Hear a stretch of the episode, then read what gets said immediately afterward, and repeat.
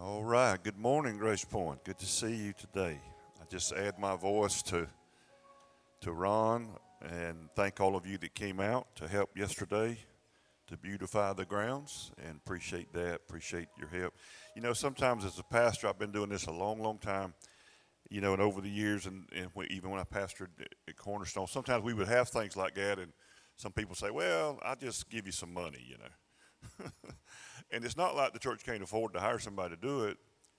They miss the point sometimes, like Ron was saying, just the fellowship, just opportunity for us to be together. And I got to talk to people yesterday, and and uh, just just have we just had a great time.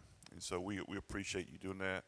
And uh, thank you, Crawford, for organizing it and overseeing it. And uh, we, we appreciate you. Uh, amen. Amen. We sure do. I'm going to let you be seated. Do a little bit different today. I know I, I uh, yeah, send money. Um, which Crawford, he always encourages me to go for this at the front of the meeting instead of the the after.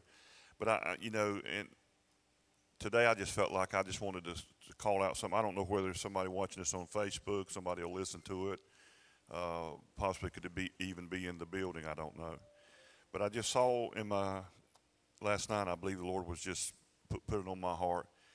Uh, particularly, there's a child that's been you're as a parent you've been concerned with their breathing, and they've been having some breathing problems, little periods of apnea, and uh, and I just saw that healing come uh, to that child. Uh, and and so I don't know who that is for, what parent that is, but don't worry no more.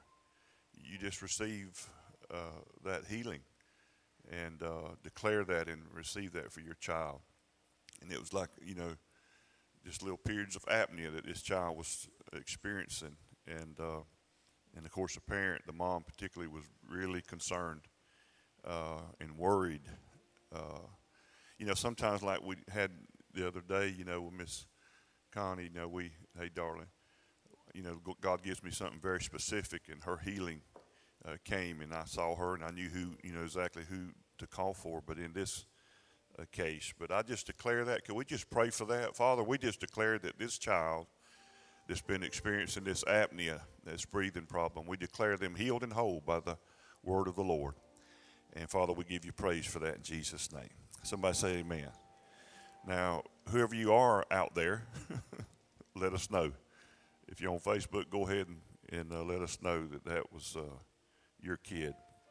Um, today, I want to talk to you about the, uh, we're entitling this The Necessity of Change. And, uh, and what we're talking about specifically here is not about you changing, but about Jesus changing the priesthood. Uh, you've heard me talk about this before. Some of you have. It's been a long, long time since I've addressed that. I want you to go with me to the book of Hebrews, the uh, seventh chapter. And uh, I want to read verse 8, and then I want to uh, drop down to verse 11. Um, of course, that's our foundational text. Can y'all do, do that in verse 8 for me? And, uh, and of course, he says, Here mortal men receive tithes but there, talking about there, heaven, he receives them, of whom it is witnessed that he lives. I, I just want to mention this to you that, you know, when we do communion, the bread and the wine, we do communion, Jesus said, as often as you do this, you're doing this in remembrance of me. Remembrance of what? Remembrance of his death, of his burial, of his resurrection, remembrance of his sacrifice and uh, that's an that's an ordinance, so to speak, that we keep in the church of the of the communion. But when we give tithe, what you're actually declaring is not that you're not remembering his death; you're declaring that he lives. That's what the verse says. You're you're de- you're making a declaration that he lives. In verse 11, he's talking about this priesthood, and in verse 11 it says, "Therefore, if perfection, everybody say perfection." See, that's always been God's goal. That's always been the requirement for heaven. You don't hear that much in church. I remember when I wrote a blog some years ago and I said, you know, good people don't go to heaven, only perfect people go to heaven. Well, the church loves to espouse the thing that come to our church, nobody's perfect. And we love to keep espousing the no perfect doctrine, so to speak. Well, you know, we're not perfect. But let me tell you something God doesn't grade on a curve. 70 is not passing with God, 99 is not passing with God. To go to heaven, you got to be perfect. So, is there anything that you can do to make yourself perfect? That kind of points you to a Savior that is perfect, right? So, therefore, if perfection uh, were through the Levitical priesthood, for under it the people received the law, what further need would there have been for another priest that should arise according to the order of Melchizedek and not according to the order of Aaron? And then he says, For the priesthood being changed of necessity, there is also a change of the law. And so then he goes on in verse 13 and he's talking about that Jesus, now most of us know that Jesus is our high priest. Is that right? And there are two priesthood mentioned in the Bible. There is the Melchizedek priesthood, and then there is the Levitical priesthood, which is, comes from the sons of Aaron. That's why it's called the order of Aaron or the order of Melchizedek. Now, most people don't realize that the first time uh, that the word priest is mentioned in the Bible is found in Genesis chapter 14. And that's where we see uh, this, this uh, Melchizedek, who is also, not only is he a priest, but he is also a king. Now, under the Levitical priesthood, you was, you, you was a priest, and the only way you could be a priest is you had to be born of the tribe of Levi. Now, I'm, I'm just kind of lay a foundation so you kind of get this. And Melchizedek, of course, the, the encounter that at that time he's called Abram, Abraham, he will become, but Abram, uh, four armies, four kings had attacked. They had taken Abram's nephew Lot captive and all of his family and all of his possessions. Remember that story in the Bible? And so Abram takes 318 men that he had trained of his own tribe, family, and he goes and pursues these four armies, these four kings, and he's victorious. And he gets Lot and all uh, the people back, nobody's harmed or hurt, and he gets all the goods and possessions returned. And, and it's a supernatural victory. And on his return from that victory, then this king priest, he's called King of Salem, King of Peace, King of Righteousness, but he's also a priest. He meets him on his journey back. Now, this is none other than a pre-incarnating, a pre-incarnation visit by the Lord Jesus Christ, because He is that Melchizedek. Uh, Hebrews 7 explains he doesn't have a beginning, he doesn't have an ending, he has neither, he doesn't have a mother, he, he has no genealogy. It's God. And, he, and, and Jesus made several appearances. He wrestled with Jacob. He done many things that we see him appearing in the old covenant, and many times we see him as the angel of the Lord, and we know it's Jesus because they worshipped him. And any angel that gets worshipped will, rebuke a man that does it. And um, so they have this encounter. And so what Melchizedek, which is Jesus, what he does to Abram is he says, "Blessed are you," and he said, "The Lord's given you this victory." And what he does is he, and he says he, he gives him bread and wine. That's the first time we see communion in the Bible. So we got several first here, okay? Now, when, when, when you see a word first mentioned in the Bible, there's, a, there, there's, there's this kind of a biblical interpretation law, and it's a law of first mention. And what it means is, is when a, when a word is first introduced in the Bible for the first time, in, in, in those cases, we find the foundation and the, and the understanding of what that word really means. And then throughout the Bible, that, that is expounded upon. That's un, unpacked. are you with me? So, in other words, in Genesis 22, we, we have the word love. First time it appears in the Bible. And listen to me it is not between a, a man and a woman, but it is between a father and a son. Because that's the story of the Bible. And so we got Abraham offering Isaac, and, and, and that's the first time that we see the word love appear in Scripture. So our basic foundation is the story of love is about a God, the, the Father, loving his Son. Are, are you with me? For God so loved the world that he gave his Son. Are, are, that, that, that's our foundation of God's love for us. And so then we got the first time the word priest is mentioned. We've got the first time the word tithe is mentioned. And so it's not something we talk about a lot, but when we when Ron declared and, and, and we encouraged us in our, our uh, declaration that we make over uh, our giving. Uh, most of you, like me, were was raised under.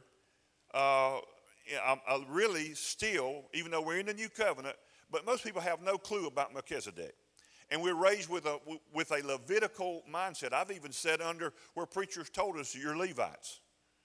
And they're like the praise team was Levites or the ministers were Levites. And, and, and they keep uh, reaching into an old covenant Levitical system that is, had been annulled by the coming of Jesus. So, what I'm trying to get you to see is the Melchizedek priesthood, which is Jesus himself, which is what we're all under under grace. Now, if you try to relate to God under that old Levitical order, you're going to have some big time problems. Are you with me? Now, now there, there were two priesthoods, but this two pattern is all throughout the Bible. Uh, there were how many trees? Two trees in the garden. There were more trees than that, but the tree of knowledge, of good and evil, and the tree of life. But you still got a choice between them two. Are you with me? So you got Cain and Abel. So Cain, of course, murders Abel because Cain was upset. Cain brought to God a sacrifice of what his own sweat produced, right? But Abel brought a sacrifice to God in the beginning of a blood sacrifice, something that he couldn't produce. Do, do, do, you see, do you see the difference? You got Ishmael or Isaac. In other words, you got a child of the flesh or you got a child of the promise. You've got, you've got Sarah, the free woman, or the Bible says you got Hagar, the bondwoman. You've got Jacob or Esau. You, you, have got the house of Saul or you got the house of David. You got the tabernacle of Moses or the tabernacle of David. See, all those things existed simultaneously. You got the old covenant or you got the new covenant. You've got Jesus the Christ or you got Satan the Antichrist. You see, you're always going to have those that, that, that paradigm of those two things there. But the first time that the word priest is mentioned, that priest is not only uh, identified as a priest, but a king, and that's extremely important because he's called the priest of the, of the God of Most High, and he's called that in Hebrews uh, chapter 7 and verse 1. So, what kind of king is Jesus? He, he, he's a priest king. And he's all three. How many knows that Jesus was king, priest, and prophet all in one? He was more than that. He, he was apostle. He was evangelist. He, he was all the, the gifts uh, and, and so Jesus is a priest who serves, but he's also a king who rules. And also, he said that when this priesthood is a necessity, God said, that we change, that there is a change of priesthood. That we've got to get out of relating to God by that old Levitical, old covenant law pattern. And you have to relate to God based on grace, which is Melchizedek. So, in other words, what I'm trying to get you to see is that little picture we've got in Genesis 14 when, when Abram is returning from this great victory. Number one, he says, God gave you the power to be victorious. And then he serves him bread and wine, which is heavenly. This is, this, he didn't get this at Burger King. So he serves him bread and wine. In other words, that's a picture of grace. A- Abraham hadn't given God anything, he hadn't done anything as far as anything. God's not responding to him, God's blessing him out front. God's blessing him without him doing anything. And without God said, I'm just blessed you. You don't even know it, but I blessed you with the victory. And here's bread and wine. First time we see communion in the Bible. And so he's blessing him with that. And listen, in response to that grace, then Abram gives him, gives him, gives. Everybody say gives. Gives him a tithe of how much? Of all. Okay? Now, the word tithe itself, if you're just kind of new to this language, means 10%. And so he gave him. Now, a lot of you were raised like I was. We were raised up in church. Preachers go to Malachi chapter 3, verse 10. Bring ye all the tithes into the storehouse, you know, and, and if you don't bring them in, you're under a curse. And then they tell, and, then, and most of them didn't even stop there. They would go on to say, and if you don't give it to God, you ain't going to get to keep it anyway because you're going to get sick. You're going to pay it to the doctor. Your tire's are going to blow out, or your wash machine's going to tear up, or God's going to get it one way or the other. And it makes God sound like He's, you know, just jacking you up for the money. Anybody besides me heard preaching like that? And then they use Malachi as a threat to scare you. So you're giving your whole giving is based on fear, not on faith. Now, everything with God is based on love and grace. But that, so, so and preachers don't like me to debunk that Malachi deal. But if you get real specific, and if you ever read Malachi, Uh, he's, he's talking to the priesthood. He says, "Oh, you priest." It's not been. It's not was. It wasn't aimed at the people to jack them up and you know and shake them down for the ten percent. And and and so, the under that old system, there was a curse if they didn't do what the law said.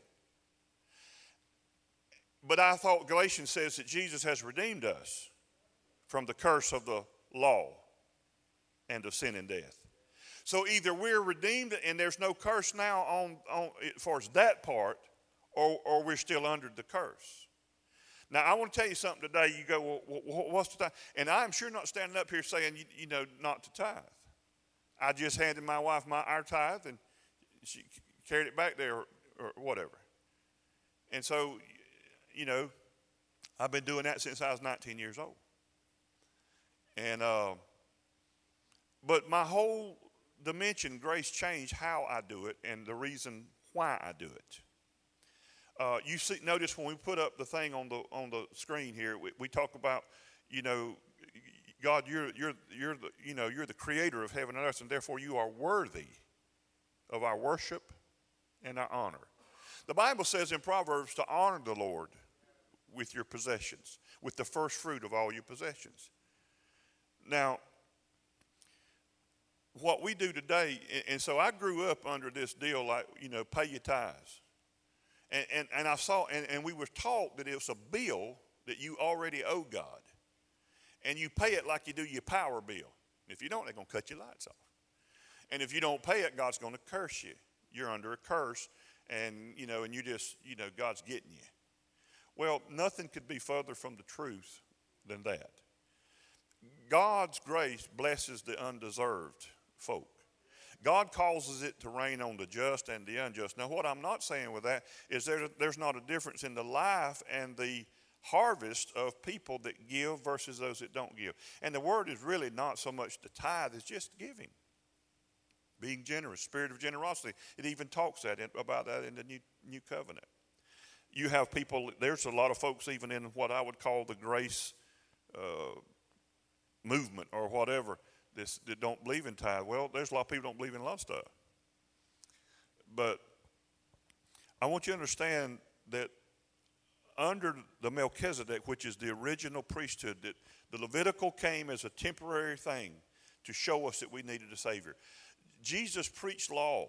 Remember when he came in the Sermon on the Mount, I told you he preached law, the Bible says, to those that were under the law. And, and, and, he was, Jesus in Galatians says he was born himself under the law. He was born as a Jewish uh, man under the law. And Jesus did not, uh, Jesus fulfilled the law. He kept the law. He, he fulfilled it. J- Jesus didn't break the law. Jesus, Jesus fulfilled the law of God because the problem is the law of God is, there's nothing wrong with the law of God. The, the, the weakness of the law is on us, it's on man's inability and impossibility to keep the law. Nobody has ever kept the law. Only one human being ever kept the law, and that was Jesus the Christ. And his keeping of the law has now been accredited to you when you put your faith in him. Jesus preached the law to make you run to the Savior. To realize you cannot save yourself, you can't redeem yourself, you can't live good enough to save yourself. You got to understand that over and over in your New Testament Bible, particularly in the book of Hebrews, it says perfection is God's standard. It said it was impossible for the blood of bulls and goats to make those offered that, that offered that perfect. You just don't ever hear anybody talking about that hardly but me. you got to be perfect to go to heaven without spot, wrinkle, or blemish. You got to be you got to be scoring a hundred. So 99 don't get you in. It's not like do your best and God will do the rest. That's not what saves you. You, you are, God requires perfection. And, and so the law screams at us and says, you know what? You're not perfect. And you know what? I go, you're right. But I got a high priest that is.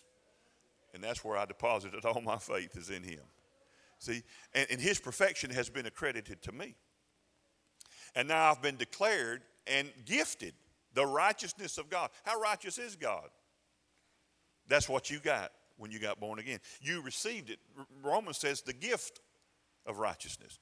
It's not, you hear me say this all the time. Righteousness is not something you finally achieve as a believer. It's something you received in faith when you got born again. And you, you may not look righteous. You may not always behave righteous. You may not act righteous. You might not talk righteous, but you are righteous. Where, where it counts is in your spirit. You are, you are you, in your spirit, you are pound for pound, molecule for molecule, identical to Jesus Christ. The Bible says in 1 John, as he is right now, so are we in this world. Whew, that's some good stuff. But see, most believers live their life don't even, they, they, they, they, don't, they don't even know that. And therefore, they're always, they're, they're not living out of that spirit man, out of that revelation. No, you're not perfect in your actions. I'm not, none of us are. In what we do, what we say, how we live, we're not perfect, but we've been made perfect on the inside. The Bible says in Hebrews that He has perfected forever those that put their faith in Him. You're already declared perfect because you got a perfect Savior who, who offered a perfect sacrifice of perfect blood. Are you with me? And that's been declared to you. And so the Melchizedek priesthood involves a total change, not only of the priesthood itself, but a change of law. Now, to be, so I, I don't know, uh, did, did y'all guys get that little graph, the little side by side thing up? Look at y'all. Y'all are so great. So right there, you can see this, and you just leave it up. I'm, I'm going to go through this. But this, I just want you to see right before your eyes. These are the two differences. And, and you got to notice how people live. And, and I want to say to you, and I don't mean this like I'm arrogant and I think I'm all that in the bag of chips kind of deal. I'm just saying most of the churches in America still operate with a Levitical mindset. And, and the giving is based on that. If you don't give, you're under. Listen, that's not the deal anymore. Now, let me just say this to you so you'll understand this. Okay, sickness and disease, that is a byproduct of the fall of man and of sin. Is that right? And even as believers, do believers occasionally get sick and diseased? But you're still born again, right? But, but the, the, the, part of the, of the curse of the fall, we'll say, sickness and disease that came out of that fall, it still attacks us even if we're a believer. Right? And so, but what did God do to help us combat that? He made provision for us, didn't He? And He said, if there's any sick among you, let them call for the elders of a church, let them anoint them with all the prayer of faith, and the Lord shall save the sick and raise them up. If they've committed sin, it ain't no problem. They shall be forgiven because they already are forgiven. Don't mean if they'll ask they are, they already are. Are, are you with me? So what? Do you agree with that? Do you see that? So even though you're a believer, you're still having to deal with the mess that Adam and Eve and them did in the garden. And even though you're born again, but you're still on the flesh part of you, you're still susceptible at times to disease, sickness, whatever, whatever's going on, right? Don't mean you just get it. Don't mean we're going to accept it and go, well, it's just part. No, we, we, we've, got a, we've got a remedy. We've got a provision. And so, you know, by his stripes, ye were. So if you're not sick, you don't need healing. Do you see? I'm trying to get you to see because if, if you agree with this one, then you got to agree with the next one. Because it's part of the fall, but God made a provision whereby we could combat that, and we, we and so we're not just helpless. Okay. Now let me tell you also what happened with the fall. Man, God's never cursed man. God never said, Adam and Eve, you're cursed. In fact, he said, You're blessed. And if God blesses you, you're blessed. Now, there, in this system that you and I live in called the earth, this world, where Satan is the prince of power there and the God of this world, Jesus called him the God of this world. Right or wrong? All right? But what was cursed was the ground. Now, if you, you can be a sinner and you can be a believer, and you can both plant you a little garden. Put you some little okra out there and tomatoes and stuff like that. But let me tell you what you're going to get that you didn't plant. You're going to get weeds. You're going to get briars, thorns, and thistles. Why? You didn't plant them. You don't want them. But they're, they're here to come. And you're a Christian and you get weeds in your garden. I thought I'm a believer. But you're still suffering from what Adam and Eve did in the garden because before they did that, there wasn't no thorn, thistles, briars, and weeds coming up. I'm just trying, I'm trying to go slow with this so you, so you get this. All right? So, so you, I'm trying to get you to see that the ground is still cursed. Now, the living that you and I make in this world, as far as, now, God's our provider, but you still got to work. God believes in something called W O R K. Go get you a job, a Job. Are you with me? And he said to Adam, By the sweat of your brow. He told the woman that in birth there's going to be some pain. Any, any women in here had a baby? Did it hurt a little bit? Okay, here we go.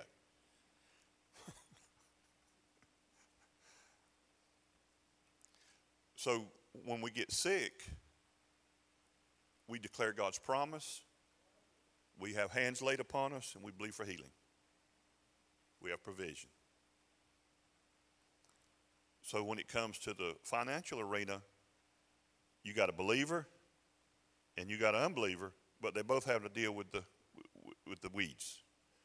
Now, the curse of the ground, that's where your living comes from. Now, I ain't saying everybody's farmers in here. You understand what I'm saying? If, if, if your job is writing on paper, it came from the ground because it come from a tree. It was so don't, don't mess with me. With me. So what, how does a believer's life God gave him? For, for, so what is the remedy that God gave for us because of the cursed ground to overcome that, the tithe. The tithe overcomes that. It reverses that, just like the healing reverses the diseases. So God, God has made provision for us. We, we, we're not limited. A, a tithe is not a minus, it's a plus. It's, it's, it's not a taking, it's a giving. Now, God's worthy if, it, if, we, if, we didn't get, if we didn't have anything coming from it. God's worthy of our worship and honor. We say it every Sunday in here. But in this church and in this house, we don't give because we're scared of God. We don't give because we think God's going to make our washing machine tear up or our car break down or our kids get sick and we have to spend that money at the doctor's office. We don't believe in a God like that because that's not who He is. He would never do that. Preachers just get caught up in that. And I'm not saying they're doing it diabolically. Th- these things that I'm preaching, I got a whole chapter of that dedicated in my uh, book. And I said in that chapter that these things that I'm talking about now, debunking that stuff, I used to preach it, man, I could preach it. Some of y'all sitting here, heard, y'all sat under my preaching, heard me preach it. Because that's what you, you're, you're echoing what you heard another preacher that's over you said. That you're under a curse. And you go to Malachi 3 and 10 and you read that, and it sounds like it's you know, and listen, even under the old giving system, Levitical, there was blessings. What did he say in Malachi? He said, God said that bring you all the tithe into the storehouse, that may be meat in my house.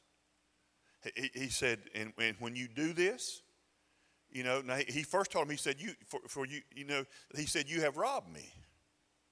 And they said, God, where have we robbed you? Listen, you cannot consider something a robbery unless you take something that didn't belong to you. And God told them that you have robbed me. God said it. He, he, he you know, Malachi 3.10 is not wrong. God said, you robbed me. They said, where? How we robbed you? He said, in tithes and offerings. He didn't just say in tithes, he said tithe and offerings. Because they always go together. It's husband and wife. Huh? It's salt and pepper. Come on, y'all, come on. I mean, it's, it, it's, it's what God is doing. How, how would you feel if I had a communion service and just served the bread and no wine? You'd go out here, my God, that's blasphemy. I can't believe he did. Don't let any man separate that that God's joined together. God has joined a whole lot together besides just husbands and wives. And there's a lot of things in there. One thing that God's joined together is tithes and offerings. He's, and, and we, we, we miss so much because we don't see those things as important. So you got to understand this that, that he says that in, in, that old Levitical system, he said, You bring your tithes. He said, you, You've robbed me in this, tithe and offering. You, you bring them into the storehouse, that there may be meat in my house. Uh, and, and then he says this, and then here comes the blessings from it. God says, I will rebuke the devourer for your sake. And then he says, I will open up for you the what? Windows of heaven, and I will pour out on you blessings that you'll be, there'll be so many blessings you'll be unable to receive it. Now, I spent decades in church telling people that that's what was going on when they tithed. And I remember sitting under preachers that says to their people as they tithe, they said, I want you to know as you tithe this morning that fresh commands from God's lips goes forth, and he's rebuking the devourer on your behalf. Ow! Boy, here they come. And they put the money in the plate, and they want God to be hollering out at that devil and rebuking him on their behalf. And I noticed that as pastoring these people, that many of them would go home and that devil would run over them like a steamroller. And they were faithful in giving.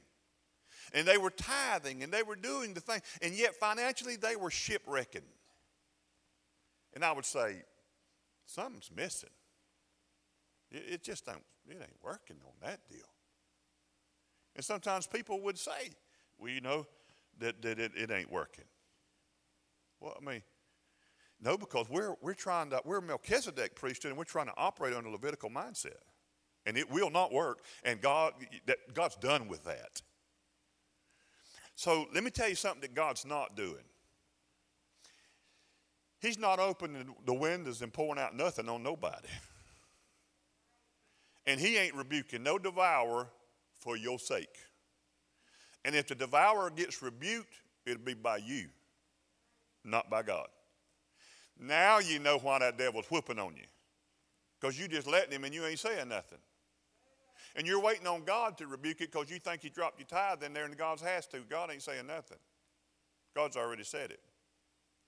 See, look at that. Y'all stop shouting. I can't hardly hear myself up here.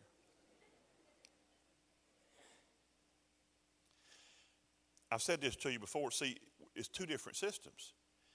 If you come to my house and I have to open a window and pour you out a glass of tea, guess where you're not? You're not in my house. You're outside my house. When you get born again, you are no longer outside. Everybody under the old covenant, outside the house. When you get born again, the Bible, see, Malachi talks about a window. Revelation talks about John said, I saw a door. And he said that door was standing open. Jesus said, I am the door into the kingdom, the sheepfold. You, are you with me? So, so th- there ain't no pouring out no more because I'm in the house. I'm sitting at Papa's table. I'm saying, Jesus, passed me a biscuit because I'm sitting by him. Come on, help me, somebody. I, I mean, I, am in the house. I, am serious. I, I see under the old system.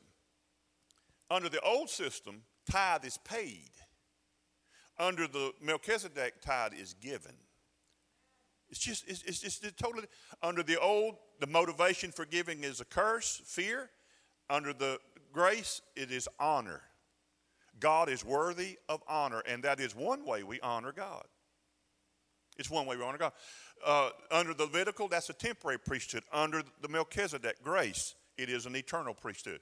Under the, the Levitical law, it, there is a continual sacrifice for sin. Under grace, there's been one sacrifice for sin once and for all. Boy, it's a big time difference, isn't it? You, you, under the Levitical law, God said part of that blessing in Malachi under that old system was the ground will not, you know, bear forth this fruit. In other words, the fruit of the ground. The fruit of the ground. But remember what Melchizedek gave Abram was not fruit of the ground, it was bread and wine. So under the old system, you're eating from the fruit of the ground. Under the grace, you're eating, you're fed with heavenly bread and wine. Big difference. Under the old, there's no power to rebuke the devourer. Let me tell you something that you won't find in the old covenant. You won't find no prophet, nobody. I don't care if his name's Elijah, Jeremiah, uh, Ezekiel, you won't find any of them rebuking the devil. From Genesis to Malachi, you will not find a human rebuking no devil. Why not? No authority. None. Can't do it. It ain't in there. Y'all looking at me like you don't believe me. See, if y'all read more, y'all could say amen louder. It's not in there. It's not in there. Why? Because man didn't have any authority. The Satan had the authority over, the, over man. That's why he argued with, with Gabriel over Moses' body. He wanted it. He said, That's mine. God said, I'm handling this funeral. You don't get this one. You see what I'm saying? Listen, it, it, it's just different. I'm sorry, Adam. Pastor Adam's going to get on me. Get back over here, he says, in his body posture. I'm sorry I'm messing up the Facebook, folks. It's better live and in person. oh. You got authority now to rebuke the devourer. You have authority now to speak to the mountain. You speak to it. You say something. You don't tell God how big your mountain is, you tell the mountain how big God is. When you're sick, you, you, you know, you, you claim your promise. You, you say something. Word has power, life and death. So you say something. So under the old, no power to rebuke. Under the grace, power to rebuke the devourer. God's not going to do it for you. I don't mean you to think harshly of God, but under the new system, God gave you authority to rebuke the devourer. So you see, you know, there's times in my life, all of a sudden, I just feel like somebody done hooked up a drain pipe to my finances. I don't know about y'all, but every now and then I get in a little season like, I mean, here, oh, this tears up, there's goes this. Oh, here's a thousand dollars here. Here's four. Whoa, whoa, whoa, whoa! I just have to do that. Wait a minute. This is an unusual season here. I'm not taking this. And then I just say, Devil, I rebuke you. In the name of Jesus, I command you to get your hands out of my checkbook and off of my finances and off of my family. Now, who in heaven do you think you are? And, and I'm telling, I'm saying, you, I got, you got to say something. Wait a minute, whoa, whoa, this far no more. You say, well, I did that, didn't work. Well, keep doing it until it does work. it ain't one and done. you know, on, on that. You, you, stand in, you stand in faith. You declare the promise of God. You rebuke the devourer. Jesus, when, when, when Peter's mother got sick, he, he rebuked the fever. He, he, he looked at fever as a thing and he rebuked the fever. He spoke to the fever. You got to speak. Sometimes you just need to lay your checkbook out and just put your finger on it and just start talking to it. And I ain't saying just saying money cometh. I'm just saying I rebuke this as trying to come in against my finances and, and to rob us of that that God's blessed us with. The devil is still a thief, if you don't know that. And he robs and steals and kills, destroys. That's his agenda. And you, as a believer, you do have real authority. I know this maybe sounds silly. It may feel silly if, you, if you're new to this, first time you've ever done it. I ain't saying you got to do it in front of somebody. Go, go get in the, in the bathroom, lock the door, and just have a good time. I mean, if you, if you could play the video on my life when I'm in that truck by myself, you'd think I'm a nut. Because when I'm in riding them roads and I'm working and I'm in that truck, man, I'd be talking to, I'm, I'm, I'm talking to God. And then if that devil's bothering me, I'm talking to him too. I'm going to tell you something.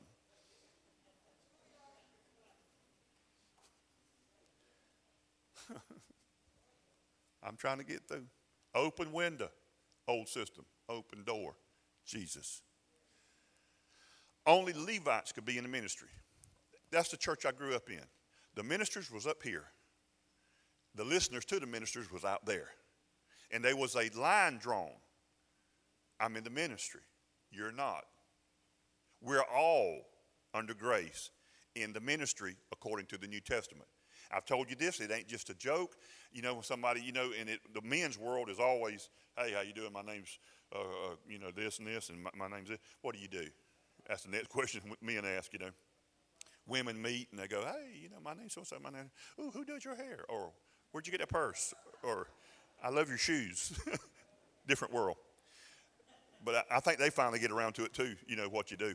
But men, men, that's their first go-to right out the gate. What you do, you know. When they ask you that, just say this. Instead of saying I do this, I work here, I'm the, just say I'm in the ministry. Just say I'm in the ministry. Watch it. It's fun. Just freak them out. Just say, I'm in the ministry. What do you do? I'm in the ministry. I didn't know you was a preacher. Oh, yeah, I've been preaching ever since I got saved. and you have Bible for it. it, it it's really a great icebreaker. You can just go start talking about the Lord. It's easy. You're already there. I didn't know you was in. Yeah, I've been in the ministry. I didn't know that. Yeah. When'd you get in? As soon as I got saved. The Lord just gave it to me. He, he, he calls it the ministry of reconciliation.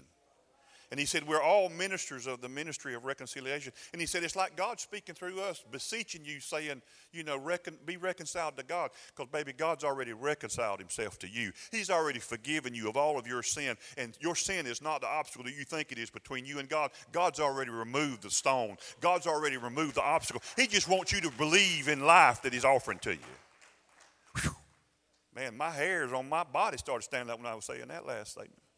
God likes that because God has forgiven the world of sin. Jesus was the Lamb of God that took away the sin of the world. And so your sin that you think is a big obstacle and why God's mad with you and God don't like you, that ain't even an issue with God no more. It's an issue with you because you don't believe God. But God's forgiven you. God's not saying this sin and it's not a big deal. It's such a big deal, God sent Jesus. God's not making little of your sin, He's making much of His grace and much of His Son and much of His sacrifice. And so God's saying, listen, your issue between me and you being lost is not your sin. And you don't have to quit it and then come to me. I've already forgiven you. And I didn't need your permission. And I know they didn't tell you that in church, but you are forgiven. You're like that man when they tore the roof off, when they lowered him down in there in the meeting and interrupted my sermon. I looked at that man and said, Sir, son, your sins are forgiven you. Is that in the book or not? That man ain't said boo. That man ain't cried. That man ain't prayed a prayer. That man ain't said, Forgive me, Jesus, of all of my sin. Because Jesus looked at that man. That man ain't said nothing. Jesus said, Son, your sins, I want you to know, are already forgiven you. You're already forgiven. That's why that man was bound to that cot because he believed his sins was an obstacle to his healing. He believed his sins was an obstacle to God blessing him and touching him and helping him. And it kept him bound to that cot and paralyzed in fear. But God said, Son, your sins are already forgiven you. In the name of Jesus, get up off of that cot, get up out of that mess. Glory to God. See, that's the, that's the message the world needs to hear. Your sins are forgiven you. Woman caught in adultery. Woman, where are you accused? I'm not accusing you. Why? Because your sins are forgiven. You're already forgiven. Knock it off. And when you know you're forgiven, you'll start living better. I'm already forgiven. I mean, I don't have to spend 30 minutes in prayer trying to clean the deck before we can talk. No. I live my life like as a Christian. Oh, God's coming for you. Uh, you. I just ask you to forgive me all my sins, sins I know I committed and sins I don't even know I committed. Man, please. I don't even talk about sin no more to God. Now, if you want to talk to him about it, he, he's your father. You can talk to him about anything. And there are times I've sinned and, and said things, done things, and it breaks my heart because I wasn't a good example. And I'll just say to him, Papa, man, I don't want to be that guy. Help, help me, you know, when I run into that next time, that I don't, you know, show the flesh instead of showing the spirit here. I, I really don't want to be that guy, and it breaks my heart. But I, I don't doubt your love for me one bit, and I'm still the righteous God in Christ Jesus. That, that's, that's why the Bible says a righteous man will fall seven times, but he gets back up. See, the only people that will get back up after they have a fall is people that know they're righteous, and they're not righteous by performance, but they're righteous by gift. And God's gifted their righteous. And they go, wait a minute, I'm not going to lay here and waller in this. I'm, I'm still righteous. I, I just blew it. I blew it big time I, I, just messed up as big as I could feel like I could mess up, but you know what? I'm still the righteous of God in Christ Jesus. God God don't turn his back on me. God hadn't forsaken me. He said, I'll never leave you, I'll never forsake. And I'm still righteous, so I'm gonna get back up out of this mess and go on again. How many times will a righteous man fall? Seven means complete. God, God, God ain't worried about how many times you fall. God just wants you to get back up and walk that path that He's got for you. Amen. This, this only the Levites were in ministry, but here in grace, everybody's a minister. Isn't that good? You, you got priest only in this system, but here, king, priest, and prophet. Do you know when the Bible says that Jesus is king of kings, he's not talking about kings of some foreign province or land? He's talking about you. The Bible says in the New Testament we're both kings and priests. We're both kings and priests before God. We've got most Christians that will live and their life act like a priest, but they never rule. They never use the power to rule. They, they, God says you can have dominion now. Romans says you can rule and reign in this life. But it says you got to be under the revelation of grace and know that you are the gift of righteousness. Those are the people that rule and reign. Rule and reign. So uh, if a king's ruling, he's got to open his mouth and say something. He's got to make some decrees. He's got to make some de- declarations. So use the king part of your, your gift because you are a king. I know you don't feel like it. And, and we've not been taught to be very kingly. We've been taught to be very priestly, but not very kingly. You are a king because he's king of kings. You are a priest because you represent God before this world. And you're also a prophet because we may all prophesy. And you can all be prophetic. And everybody needs the gift of prophecy, which is to speak to men for their edification, for their comfort, right? In, in other words, the Bible says prophecy, it, it builds up a man, it comforts a man, and what's the third one? Encourages a man. Who in here does not need daily encouragement to be built up? And sometimes when you're going through really tough time, comforted. All of those can come through you prophesying somebody. And you don't have to be, you don't have to go in no trance and roll your eyes back in your head and act like a weirdo. You, you, you can just be a normal person and, and, you can just see somebody going through a tough time and think of a scripture that would encourage them and just speak that to them. But an apple, uh, uh, apples in gold and settings of silver, the Bible calls it appropriate words spoken at the right time. I remember, my wife will remember this. I'll never forget this. I was in Alma, Georgia at a church preaching a revival. And I was ending the service, and I looked out, and on this side at the back, I saw a lady, an elderly, elderly lady, uh, we'll just say it that way, sitting back there. And I just was drawn to her. It's hard to explain this stuff, but I just felt extremely drawn to her, and I, I knew the Lord wanted me to pray for her. And so I just looked out and I said, "Ma'am," and you know, you got to kind of figure out, who, yeah, yeah. Would you, mind? could you come? I want to just pray for you. So I, in my ministry, I've always, when I've done that, God never tells me why I'm praying for these people. And so between the time they leave their pew and the time they get in front of my face, I'm like, please, God, you know, tell me something. You know, let's let you know, let it go off. Let me know why they're coming or whatever, you know. And uh, and um, so she's walking up front, and so I'm kind of waiting on God to, you know. Sometimes it feels like to me I, they have to get in my three foot of personal space before the light will go on, so I can say anything. And so she she gets right there and she just stands there, and I'm kind of like waiting on God, and He's being a little slow in my opinion. And you know, and now I'm on display in front of the whole church. They're looking at, you know, like, let's see what he's got, you know, whatever. I mean, whatever. And and and and I heard the Lord's voice in my heart just say, "Tell her I love her." That's going to be profound there. That's going to be amazing. Yea, the Lord says, He loves you. he loves everybody. What the world is that? I'm waiting for something specific. Like you got a pain in your liver or something. I'm, waiting for something, you know, like I know what I'm talking about.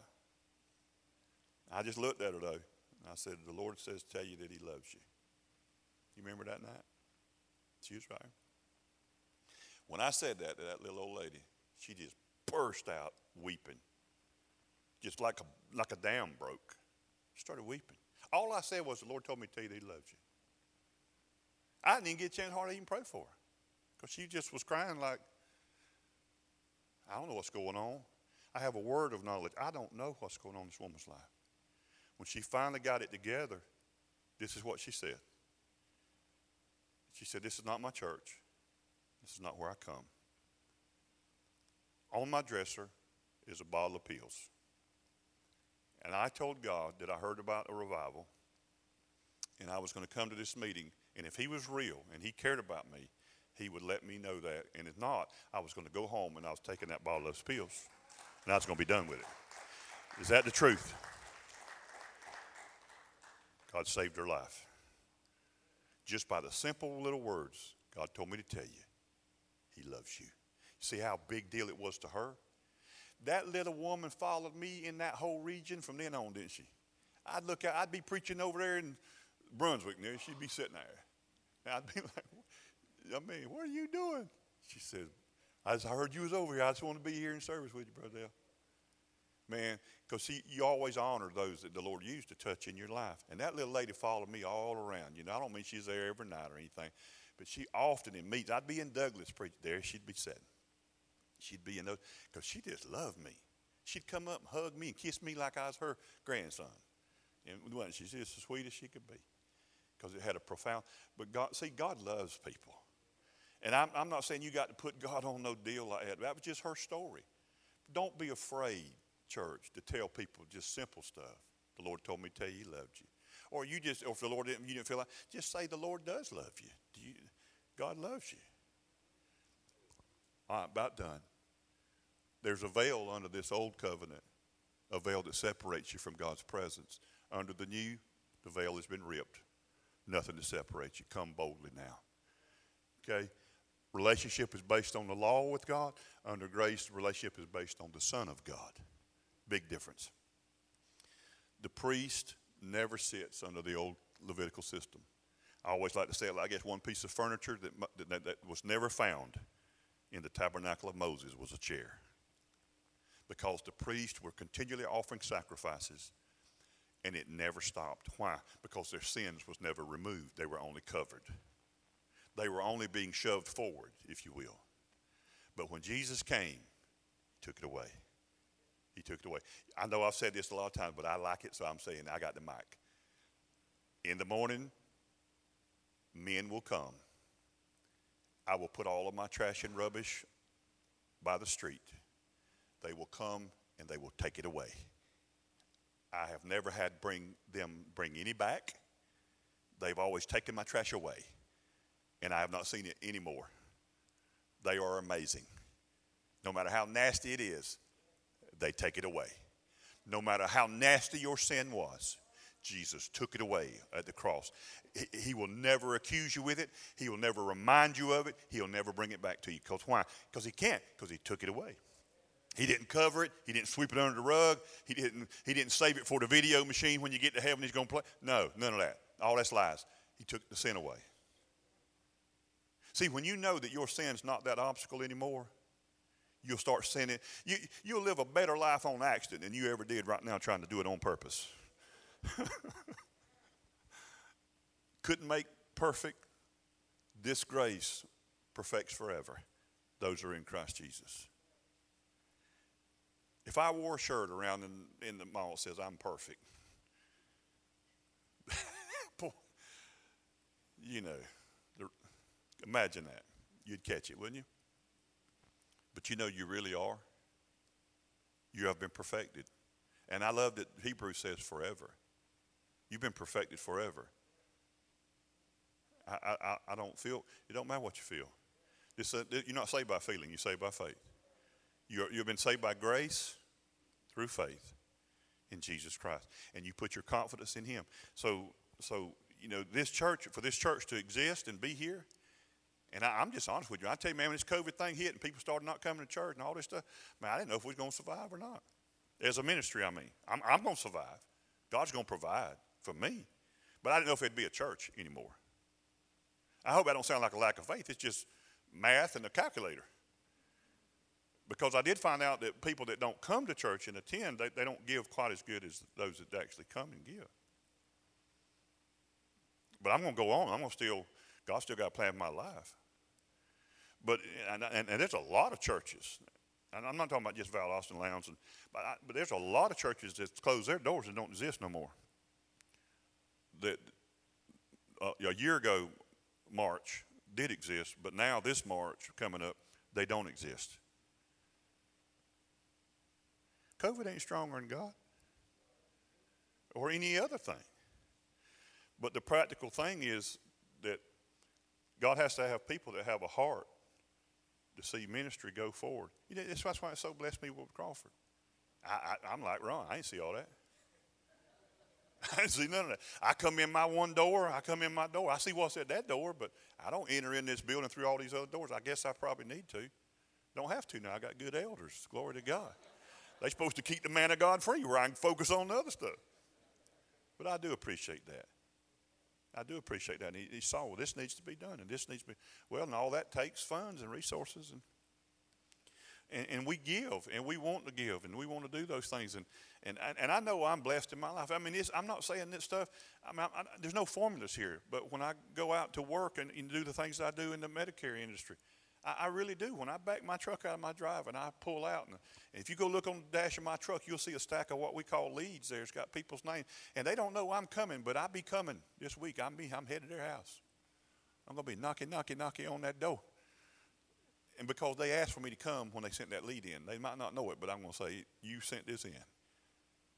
And I am manifesting my presence to answer your questions.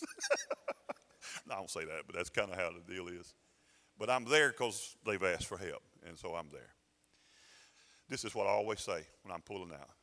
I'll say, Papa, I like calling Papa. I say, Papa, I'm headed out now, as if you don't know. I say, I'm, I so thank you, Lord, that I am blessed and highly favored of you. And so I ain't asking you for no favor because I already got it by birth. I'm just praying, Father, give me favor with these people. Let them recognize your favor on my life. And sometimes I go to that first house and they don't want me and they don't want no help. I don't think God died. And sometimes I go to the next and the next one, the next.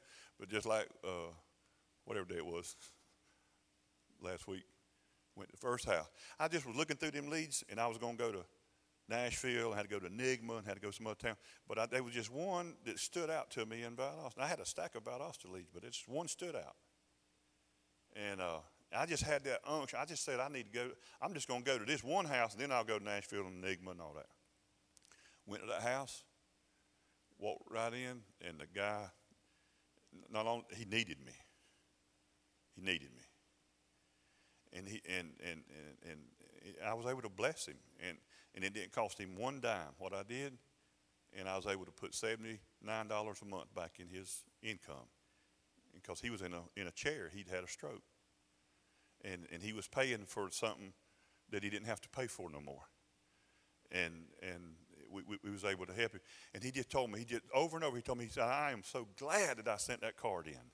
And I'm so glad you came. He said, man, I need that. He said, in what I'm dealing with now, he said, that $79 a month will make a difference in my life. And I was able to drive off from there. Now, now I went to all them other towns and stuff and didn't do jack.